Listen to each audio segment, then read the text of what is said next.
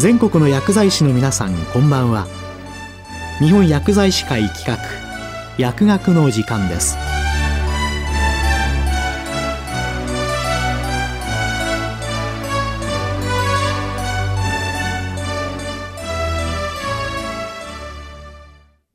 今日は糖尿病患者への動機づけ面接。頑張りたい気持ちを引き出すアプローチと題して。東京都済生会中央病院糖尿病内分泌内科村田千里さんにお話いただきます。皆様こんにちは。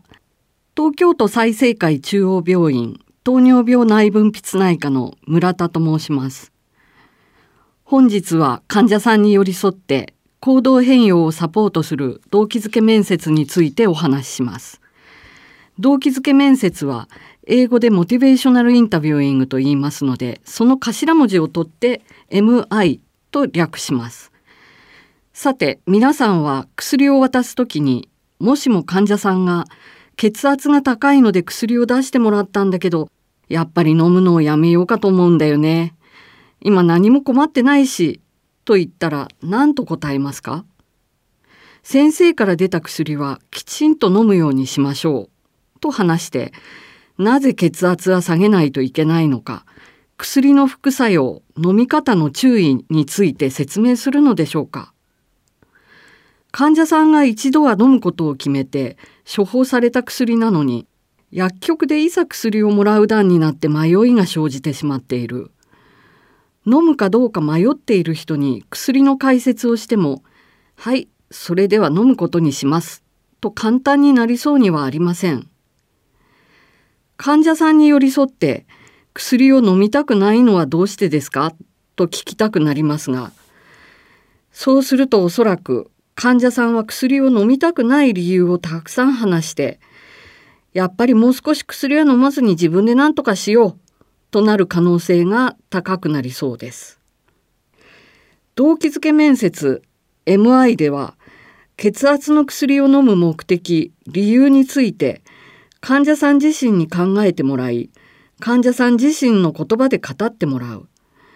医療者はそれをそのまま正確に理解しながら会話を進めることで薬を飲む動機が上がるというエビデンスをもとに進めます。始まりはアルコール依存症患者へのカウンセリングですが実際の面談で良い効果行動変容が見られた会話を体系化することにより生まれました。具体的にはこの場合、迷いながらも薬をきちんと取りに来てくださったんですね、と一旦認めて受け入れて、先生と話した時は薬を飲もうと処方箋を出してもらって、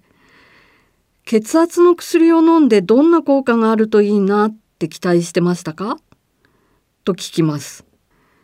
そうすると患者さんは薬の効果について考えて語って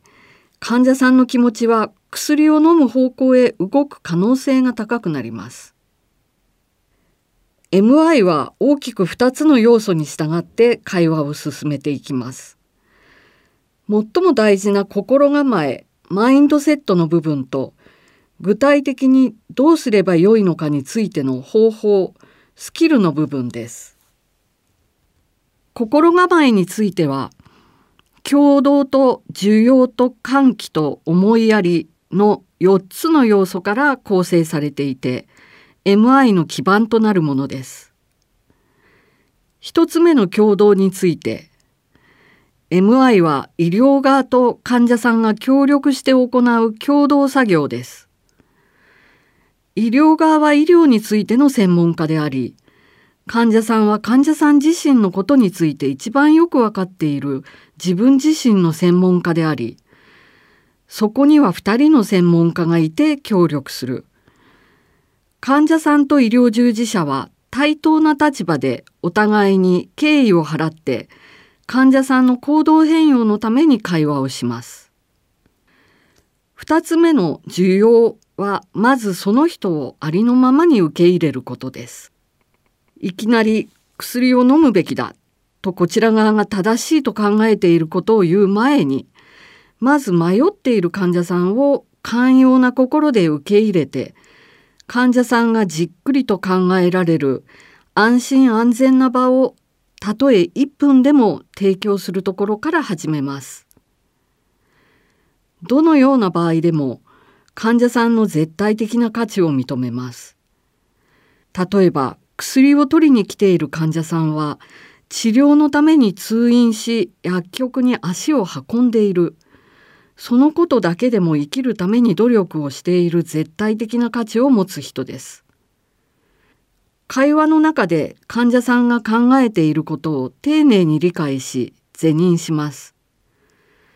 その上でどうするのかはあなた自身が決めることです。と選択の自由つまり自立性を尊重します。これらの需要の気持ちを医療側が言葉や態度ではっきりと表すことで患者さんは自由になり自分はどうなりたいのかと真剣に考えて良い方向へ向かうことにつながります。3つ目の喚起は患者さん自身の知恵や考えを引き出す作業であり医療従事者が頭をひねって考えるよりはるかに実践的な思いもよらない答えが患者さんから出てくることもあります。4つ目の思いやりは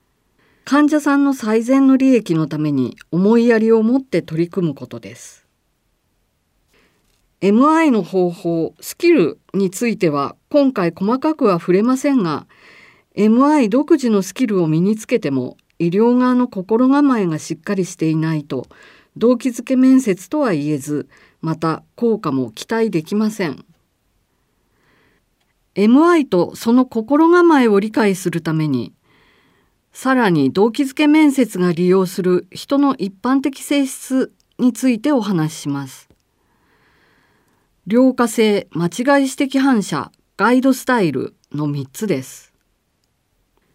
良化性は例えば薬をきちんと飲んだ方が良いのだけれど薬を飲みたくない。甘いものを食べたらいけないのだけど食べたい。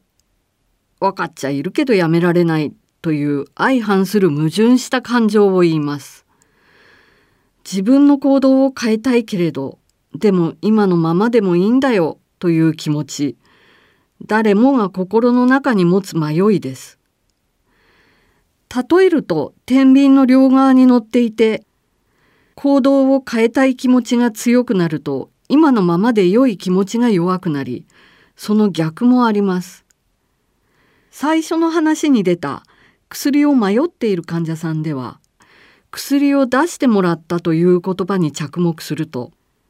正直に言えば血圧が少し気になっていて薬を飲んだ方がいいかもと考えている。と捉えることもできます。そこで天秤の一方の薬を飲まない話ではなくもう一方の薬を飲んだ方がいいかもと考える気持ちについてさらに詳しく聞いていきます。医療側はただ患者さんの考えが良い方向へ流れて発話につながるようにサポートします。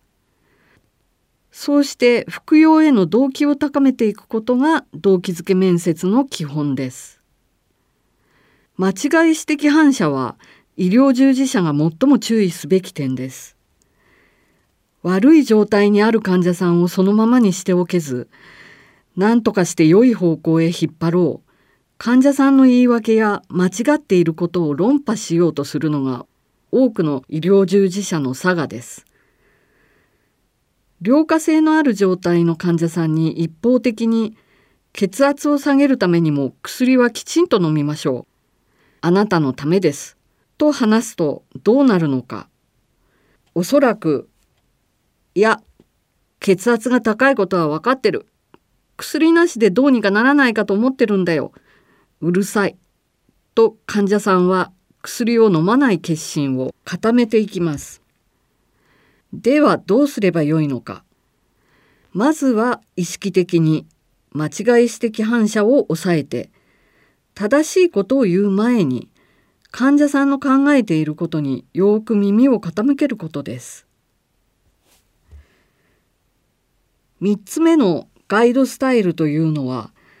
指示型と追従型の中間に位置するものです。指示型は漢字で指で示すと書きますが、こちらがいろいろ考えて一方的に患者さんへ話すスタイル。追従型は漢字では追って従うと書きますが、患者さんが主張していることにただただついていくスタイルです。MI はその中間にあって山登りのガイドさんのように寄り添って必要に応じて案内する位置づけになります。最初に出てきた高圧剤のやり取りで言えば指示型は薬剤師さんが薬の重要性について一方的に語って私が一番よくわかっています。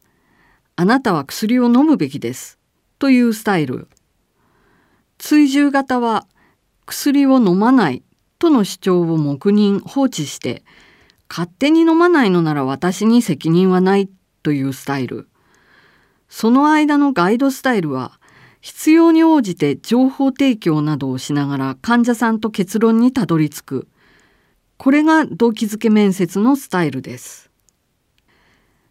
動機づけ面接は現在医療だけでなく司法や福祉教育の分野など多岐にわたる領域で活用され職種を問わず広がっています。また動機づけ面接には誰もが身につけることのできる学習プログラムが用意されていますグループワークをすることで理解が進み面接技法だけでなく心構えの部分についても体得できるように構成されています今日お話した内容にご興味を持っていただけましたら本がいろいろ出版されています。バイブルは創始者のウィリアム・ミラーとステファン・ロルニックの書いた MI の第3版ですがお好きなものを読んでみてください。日本全国で勉強会も開かれています。今はウェブ開催によるものが多いですが参加していただければと思います。明日からの患者さんとの会話に動機づけ面接がお役に立てれば幸いです。糖尿病患者への動機づけ面接。頑張りたい気持ちを引き出すアプローチと題して、東京都済生会中央病院糖尿病内分泌内科村田千里さんにお話しいただきました。